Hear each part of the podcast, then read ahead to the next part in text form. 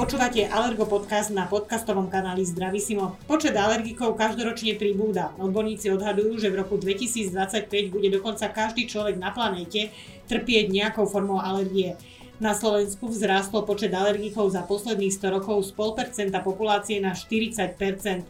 Podobne je to s astmatikmi, ktorých počet takisto vplyvom životného prostredia mimoriadne narastá. Astma je však závažnejšie ochorenie, ktoré sa môže skončiť až smrťou, ak sa správne nelieči.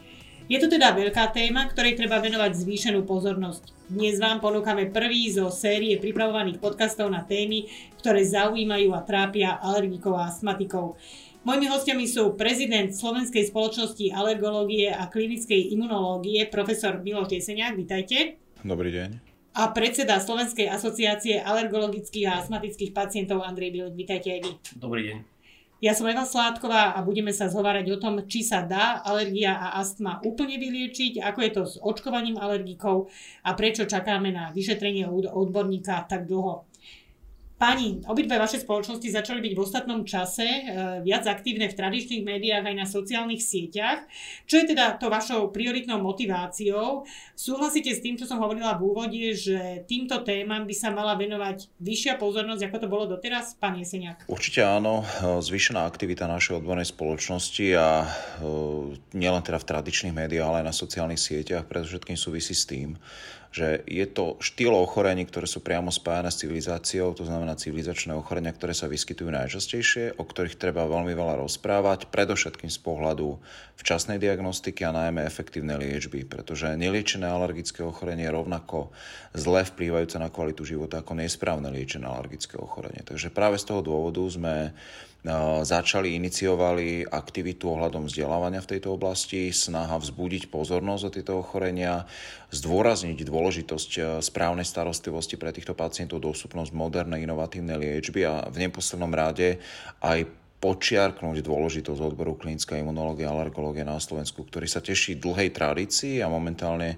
naozaj zažívame expanziu nášho odboru aj do iných odborov medicíny, ktoré potrebujú služby imunológov a alergológov, nehovoriac o súčasnej situácii s COVID-19 a očkovaním. Takže je veľmi dobré, že e, opäť nánovo vznikla e, aktívna pacientská organizácia, čo my veľmi vítame a tešíme sa na spoluprácu a určite e, ešte edukácia, aby som podotkol, je zameraná aj na to, aby sme priamo dokázali a vzbudili záujem pacientov o spoluprácu s nami, aby sme pacientov aktívne zapojili do manažmentu ich ochorenia, aby priamo sa chceli liečiť, chceli spolupracovať, aby sme našli ten správny spôsob, ako daného pacienta nastaviť liečbu a zmeniť zásadným spôsobom kvalitu života.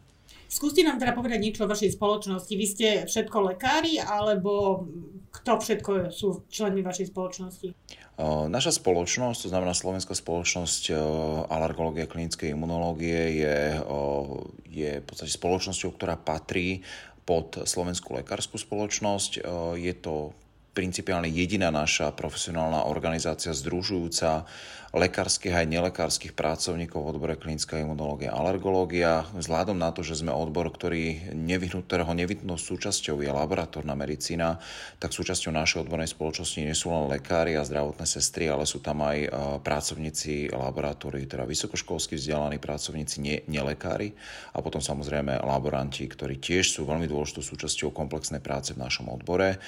Sme jedinou spoločnosťou, ktorá zastrešuje odbor klinická imunológia a alergológia, ktorý v súčasnosti teda je dominantný privátny odbor, to znamená e, starostlivosť v tomto odbore je poskytovaná najmä formou e, súkromných, neštátnych ambulancií klinickej imunológie a alergológie, pričom stále v, prakticky v každej nemocnici, v niektorých dokonca sú tie oddelenia ešte väčšie, e, je zabezpečená starostlivosť nielen pre lôžkových pacientov, ale najmä pre zložité prípady z tohto odboru, o ktorých sa my staráme. Pán teraz vy predstavte vašu asociáciu a dôvody, prečo ste sa rozhodli byť teraz taký aktívnejší v médiách. Ďakujem pekne za slovo. Tak my sme klasická pacientská organizácia, teda občianske združenie. Vznikli sme preto, pretože jednak som sám alergik, napríklad moje deti majú, majú rôzne alergie, rôzne typy, rôzne druhy. A z nášho pohľadu vlastne obyčajných ľudí jednoducho to vzniklo preto, pretože keď sme keď napríklad som riešil svoj problém alebo som riešil problém svoj, svojich detí, tak dostať sa ku kvalitnému alergologovi a, a, a nájsť nejaký proste vhodný termín, tak je na Slovensku veľký problém. A v podstate to bola taká prvá motivácia. To znamená, že e, naozaj dostať sa ku kvalitnej a včasnej liečbe pre nás ako pre pacientov je zatiaľ problém. A sme sa tým začali zaoberať a vlastne ak sme sa do toho viacej a viacej uh, išli do toho problému, tak zistujeme, že sa, sú, sú to problémy, ktoré sa dajú riešiť. A my sme veľmi radi za našu pacientskú organizáciu, že uh, je tu odborná spoločnosť, uh, ktorého, ktorej prezidentuje pán uh, profesor Jeseniak, a musím povedať, že aj my veľmi e, pozitívne vnímame a hodnotíme to, že e, Slovenská spoločnosť alergológie a klinickej imunológie začala v poslednej dobe naozaj veľmi aktívne e, pôsobiť a vidíme tam takú kvali- taký kvalitatívny posúd medzi tým, čo bolo predtým a tým, keď je tam teraz pán profesor. Pán Jeseniak, vy ste pred chvíľou hovorili teda, že jedným z dôvodov, prečo ste sa začali tak viac aktivizovať, je aj práve to očkovanie v súvislosti s covidom. To je naozaj veľmi veľká téma. Mnohí alergici aj astmatici Slovenci sa obávajú dať sa zaočkovať. Majú sa obávať? Existuje eh, v tých, eh, alebo je v tých eh, vakcínach nejaká látka, ktorá by mohla nejakú vážnu reakciu vyvolať? V prvom rade treba povedať, že očkovanie je nevyhnutou súčasťou modernej imunológie a stálo pri zrode nášho odboru mnoho, mnoho 10 rokov dozadu a práve vývoj moderných vakcín vyplýva z intenzívneho výskumu v oblasti imunológie a fungovania imunitného systému. Takže tie vakcíny, ktoré prišli momentálne na trh v súvislosti s ochorením COVID-19, ale aj mnohé iné vakcíny proti tradičným ochoreniam, v podstate iba nadviazali na dynamickú expanziu vedomosti a informácií informácií a poznatkov o fungovaní imunitného systému, ktorá, ktorú zaznamená najmä v ostatných rokoch. Je to samozrejme súvisiace predovšetkým s novými modernými diagnostickými metodami a rôznymi výskumnými projektami a úlohami. V súvislosti s očkovaním alergikov treba predovšetkým vo všeobecnosti povedať, že očkovanie je nevyhnutou súčasťou komplexného manažmentu alergického pacienta, obzvlášť u ťažkých alergikov, kde samozrejme infekcie najmä u astmatikov, ale niektorých iných pacientov môžu predstavovať zásadný problém, ktorý zhoršuje to základné alergické ochorenie. Takže určite aj v prípade ochorenia COVID-19 je to veľmi dôležitá téma, o ktorej treba rozprávať. Čo je celkom zaujímavé je to, že vo všeobecnosti alergici nemajú nejakým zásadným spôsobom zvýšené riziko COVID-19, aspoň zatiaľ do terajšie varianty, ktoré sme tu mali, aj keď nedá sa to zatiaľ presvedčivo povedať v prípade prichádzajúceho delta variantu. Ale platí to, že keď astmatik, alergik dostane už COVID, tak môže mať komplikovaný priebeh. Z hľadiska obav je to celkom na mieste, e, najmä z pohľadu toho, že každý chronický chorý pacient má záujem o to, že idem, chcem sa očkovať alebo mal by som sa očkovať, je to pre mňa bezpečné, nezhorší to moje základné ochorenie, nebude to moje alergické ochorenie ešte horšie, po prípade neobjavia sa nové alergie, čo sú samozrejme legitimné otázky, na ktoré treba odpovedať a ktoré treba analyzovať. Z tohto ale pohľadu treba povedať, že súčasne dostupné vakcíny proti COVID-19 sú pre alergikov určite bezpečné. Samozrejme neočkujeme alergika pri akutnom zhoršení alergického ochorenia odkladáme to do obdobia stabilizácie stavu. Z hľadiska zloženia vakcín a eventuálnych alergických reakcií veľmi raritne sa vyskytujú. Ten odhadovaný, momentálne odhadovaná prevalencia alebo teda výskyt alergických závažných reakcií, budeme sa najmä rozprávať o tých ťažkých tzv. anafilatických reakciách, tak ten výskyt je relatívne nízky. Je to okolo tých 2 až 6 reakcií na 1 milión podaných dávok, čo je naozaj veľmi, veľmi nízky. Pri mnohých liekoch, ktoré používame, je oveľa vyšší výskyt anafilatických reakcií. A ak sa takáto reakcia objaví, je samozrejme nevyhnuté dovyšetrovať pacienta a zabezpečiť ďalší manažment. Či už zastaviť očkovanie alebo vybrať inú vakcínu, na ktorú nebude pacient reagovať. Práve na to sú imunológovia, alergológovia, aby poskytli pacientom túto informáciu.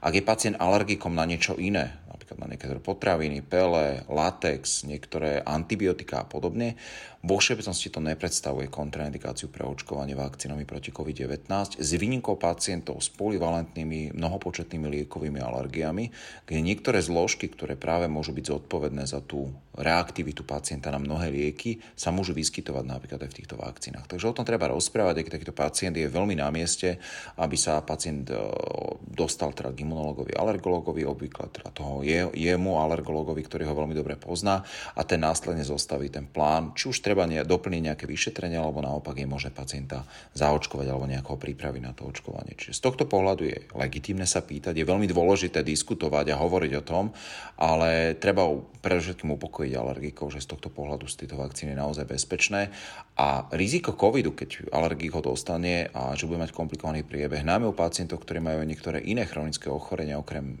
základné alergie, to môže byť napríklad obezita, to môže byť e, cukrovka, poruchy krvného tlaku, srdcovo ochorenia a podobne, tak to riziko pre komplikovaný COVID-19 je veľmi, veľmi vysoké. Takže práve preto sa máme snažiť týchto pacientov chrániť aj týmto spôsobom. Platí to aj pre astmatikov? V prípade astmatikov treba rozlišovať niekoľko podtypov astmy, pretože nie každá astma je rovnaká ako iná astma. Veľmi ľahko sa to dá vysvetliť na princípe chudokrvnosti, kde anémia, teda chudokrvnosť, môže mať viaceré príčiny, ale principiálne ide o jedno ochorenie. V prípade astmy rozoznávame mnoho typov astmy, mnoho podtypov astmy na základe predovšetkým mechanizmov, ako daná astma vzniká. Samozrejme to základné rozdelenie alergická, nealergická a tak ďalej. Ale niektoré podtypy astmy môžu byť vysoko rizikové pre komplikovaný priebeh ochorenia COVID-19. Takže naozaj to platí aj univerzálne pre astmatikov. Čo je veľmi dôležité, astmatik by mal samozrejme pokračovať v užívaní svojej chronickej liečby a v prípade teda očkovania, okrem očkovania proti COVID-19 je odporúčané každoročné očkovanie proti chrípke, na čo netreba zabúdať. Ako sa k očkovaniu stavia asociácia pacientov? Máte aj nejaké požiadavky, otázky od vašich členov, od pacientov, ktorí mali obavy v súvislosti s očkovaním e, proti COVID-19?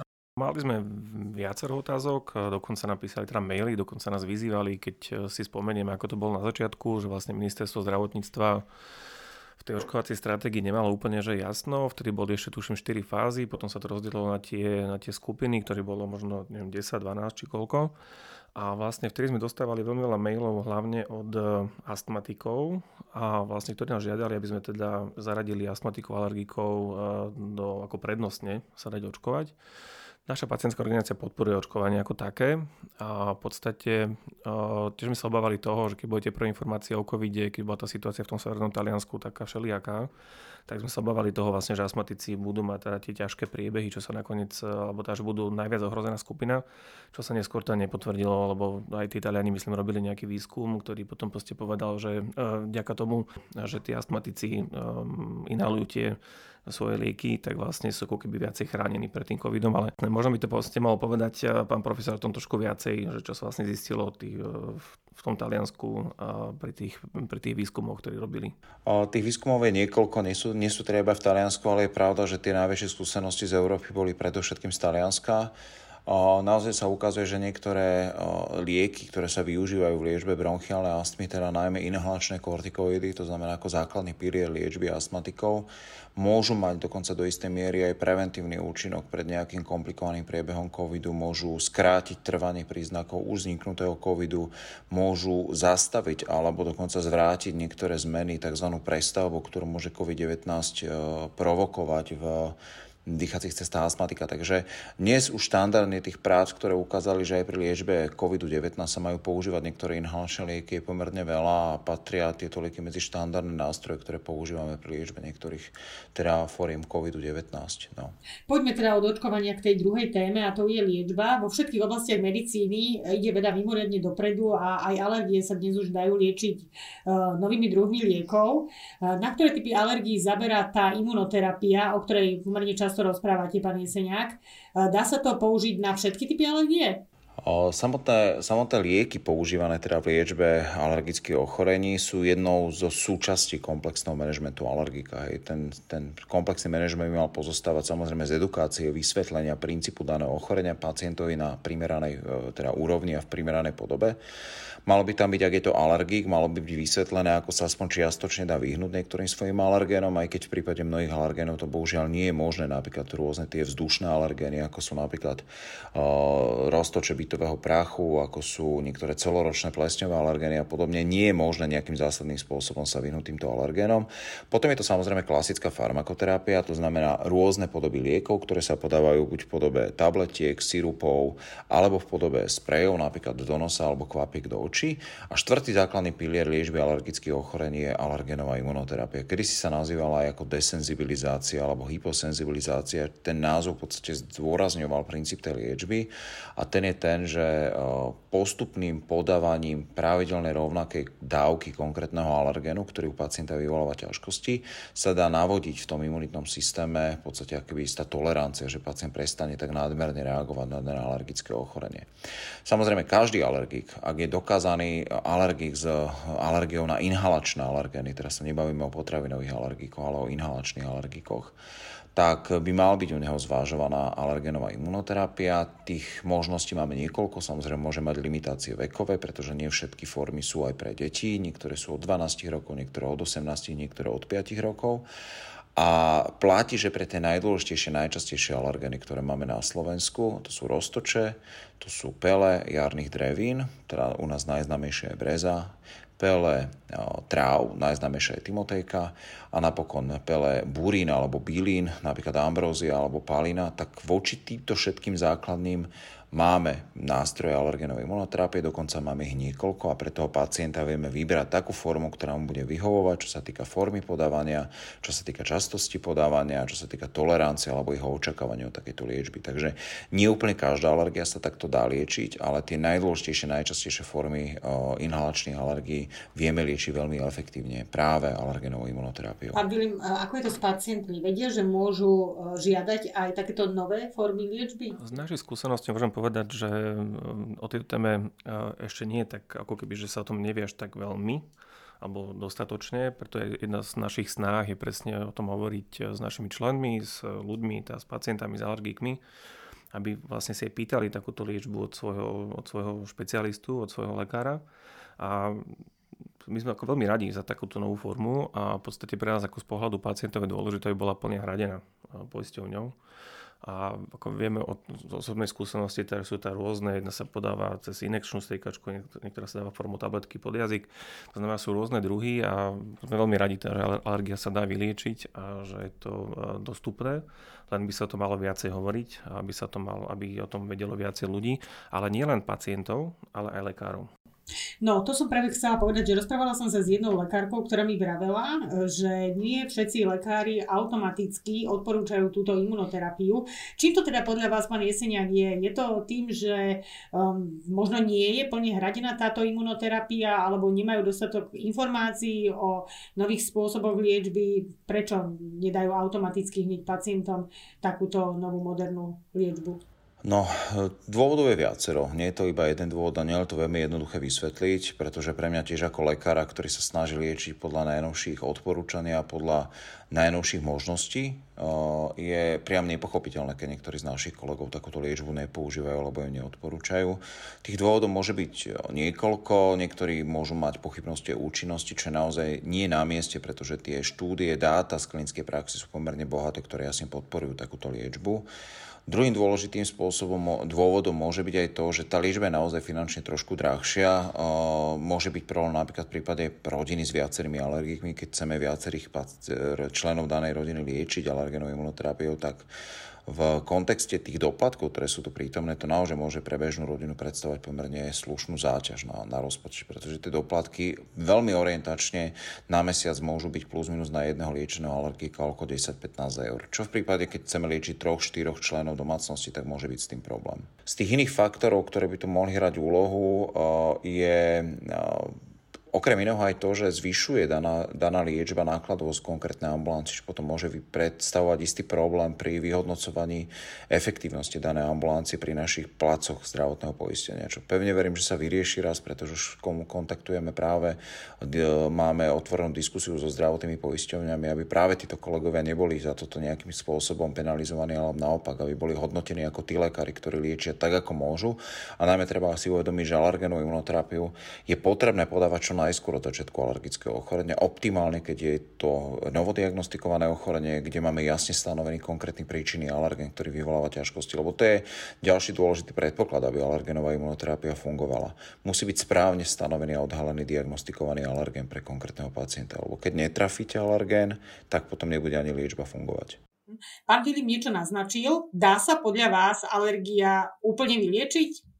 Na to jednoznačná odpoveď. Univerzálne plácice pre 100% pacientov neexistuje, ale u podstatnej časti alergikov pri správnom stanovení alergénu, dobrej spolupráci, užívaní alergénovej imunoterapie aspoň 3 roky vieme zásadným spôsobom jednak znížiť spotrebu úľavovej liečby, zmierniť klinické ťažkosti, znížiť riziko nových alergií, znížiť riziko rozvoja astmy a naozaj u časti pacientov aj vyliečiť dané alergické ochorenie, aj keď najmä u pacientov, ktorí majú dlhodobé ťažkosti, dlho, dlhoročnú alergiu, samozrejme aj účinnosť tejto liečby liečby nebude taká ako pacienta, ktorý sa začal aktuálne liečiť na alergické ochorenie. Preto je dôležité o tom hovoriť, aby pacient s alergiou bol čo najskôr liečený alergenovou imunoterapiou. Pýtajú sa na tieto možnosti úplného vyliečenia alergie pacienti aj vaše pacientské organizácie? Áno, áno, samozrejme pýtajú sa, pretože každý alergik by, by sa rád zbavil svoje alergie a rád by sa teda úplne, úplne vyliečil a čo do najväčšej možnej miery odboral tie e, negatívne e, vedľajšie účinky. Jednoducho, keď máte alergiu, tak e,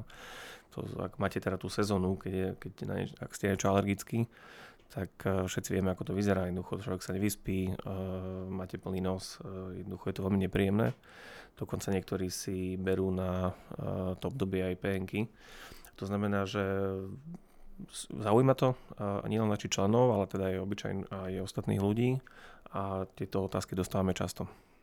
Mhm. Toto sú tie moderné nové formy liečby, ale čítala som aj rozhovor, že také tie alternatívne spôsoby liečby môžu pomôcť údajne k vyliečeniu alergie, možno aj astmy, vraj yoga a meditácie. Čo si o tom myslíte, pán Jeseniak? Máme to skúšať, ak sa chceme vyliečiť? Dôležitou súčasťou manažmentu alergika je aj dosiahnutie psychickej pohody a fyzickej pohody, takže na to toto môže slúžiť, ale určite ani yoga, ani iné alternatívne spôsoby liečby alergiu nevyliečia. Najmä ak je to jasne rozvinutá klinická alergia. V tomto prípade tam, tento efekt tam nie je, ale yoga, cvičenia, dýchové cvičenia, rehabilitácie môžu zásadným spôsobom zlepšiť napríklad a zmierniť príznaky astmatika, kde keď sa zlepší tá dýchová dynamika a klasický vzorec dýchania, tak to môže byť veľmi dôležité z hľadiska komplexnej rehabilitácie. Ale určite tieto nástroje nevyliečia alergiu. Aké máte skúsenosti vy v pacientskej organizácii? Skúšajú pacienti aj takéto alternatívne spôsoby liečby alergie a vlastmi? A my osobne v pacientskej organizácii takúto skúsenosť síce nemáme, ale viem si predstaviť, že e, ľudia na Slovensku skúšajú čokoľvek a hlavne sa obracajú na také alebo prípadne e, používajú recepty, ktoré, ktoré nájdú na, na takých stránkach, o ktorých by som nerad hovoril. Pretože my si naozaj nemyslíme, že rakovina sa dá liečiť savom to znamená, že ani alergia. a myslím si, že mali by sme veriť e, vede a teda vedeckému pokroku a liečiť tú alergiu tak, ako sa má. Kde na Slovensku podľa vašich skúseností chýbajú najviac ambulancie alergologov a imunológov, kde majú najväčšie problémy dostať sa pacienti k lekárovi dostatočne rýchlo? Tak je to hlavne v tých eh, okrajových častiach, to znamená v eh, okresoch, ktoré sú ďaleko od eh, veľkých centier, ako je Bratislava, Košice, Prešov, ďaleko od tých krajských miest. To znamená, že sa bavíme o tých menších, menších okresných mestách.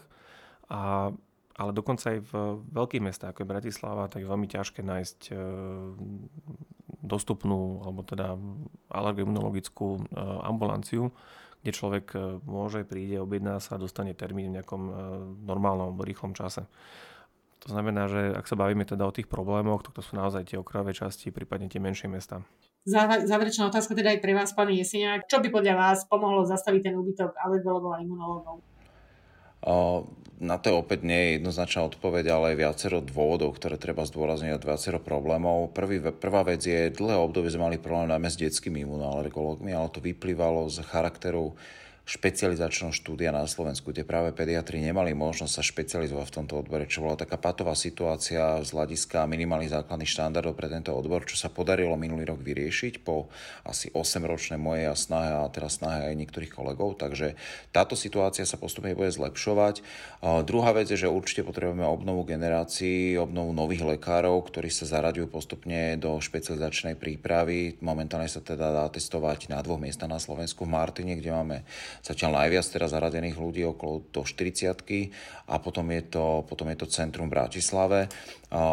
Takže určite budem rád, ak sa zvýši povedomie o tento odbor, aby sme zvýšili záujem aj okrem iného u študentov medicíny, kde momentálne prípravovať sa v tomto odbore už o niečo jednoduchšie, ako to bolo donedávna, kde bol veľký problém, lebo ste museli ísť na odbor buď po veľkej atestácii inej, alebo ste mali problém, keď ste boli pediatér a museli ste si dorábať internistické dva roky a podobne. Takže určite sa na tom pracuje. My sa práve chystáme spustiť aj projekt so lekárskymi fakultami a rozprávať o tomto odbore, aby sme zbudili záujem. Je veľmi dôležité a dobré, najmä z môjho pohľadu, že v poslednom čase máme veľa mladých zaradených napríklad z rôznych nemocníc, pretože náš odbor samozrejme je za, zavalený mnohými vecami, ktoré v konečnom dôsledku ani nepatria do našich ambulancií. Sú to rôzne formy intolerancii potravín, ktoré patria skôr gastroenterologom. Ale tým, že mnohí pacienti majú problémy v úvodzovkách s imunitným systémom, tak to všetko končí u nás v ambulanciách. A potom sa bohužiaľ deje, že tie ambulancie sú natoľko preťažené diagnózami, ktoré k nám nepatria, že klasický alergik, astmatik, pacient s ťažkou potravinou alergiou, atopickým exémom a mnohými inými problémami sa nevie dostať tomu alergologovi. Takže určite je na mieste aj nejaká reprofilizácia ambulancií, čas pacientov naozaj vrátiť tým špecializáciám, kam patria a tu ešte treba jednu vec zdôrazniť, že náš odbor má dve, dve základné oblasti. Alergológia. To je tá najčastejšia. Väčšina kolegov robí klasickú alergológiu, či už potravinovú, kožnú a inú. A potom máme imunológiu, to znamená buď vrodené poruchy imunity, získané ťažké poruchy imunity a podobne. A tomu sa venujeme relatívne z nás iba málo ľudí. Na Slovensku sú takéto centra skôr v nemocniciach, je to teda Martin Košice, Bratislava a my sa naozaj profilujeme už trošku aj iným spôsobom. Ja sa venujem rôznym raritným imunitným ochoreniam, ťažkým formám alergických ochorení a podobne. To znamená, že často sa stáva, že sa na nás obraca veľké kvantum pacientov, ktorí sa chcú k nám dostať a my ich musíme odmietnúť, ale my ich odmietame kvôli tomu, že bohužiaľ máme obrovský počet ťažkých komplikovaných stavov, ktoré musíme riešiť a ktoré vyžadujú pravidelné kontroly. A práve preto je veľmi dôležité, aby sa tá klasická ambulantná sieť reprofilizovala, aby sa naozaj tie ambulancie kvázi vyčistili od pacientov, ktorí tam nepatria, aby klasický alergik sa dostal k špecialistovi čo najskôr. Ale na tom sa pracuje a myslím, že ten smer, aj keď sa pozerám na našich kongresoch, na to spektrum ľudí, ktoré sa tam objavuje a mladé generácie, ktoré prichádzajú, je to veľmi pozitívne a pevne, že táto situácia sa naozaj bude zlepšovať. To bol prvý podcast zo série podcastov o alergiách a astme, ktorý pripravuje pacientská organizácia. Zhovárala som sa s prezidentom Slovenskej spoločnosti alergológie a klinickej imunológie profesorom Milošom Neseniakom a predsedom Slovenskej asociácie alergologických a astmatických pacientov Andreom Milimom. Odporúčte náš podcast aj svojim priateľom a známym, nájdete ho vo vašej obľúbenej podcastovej knižnici. Sledovať a kontaktovať nás môžete aj na facebookovej stránke Zdravisimo podcasty o zdraví. Veľa zdravia a do počutia na budúce.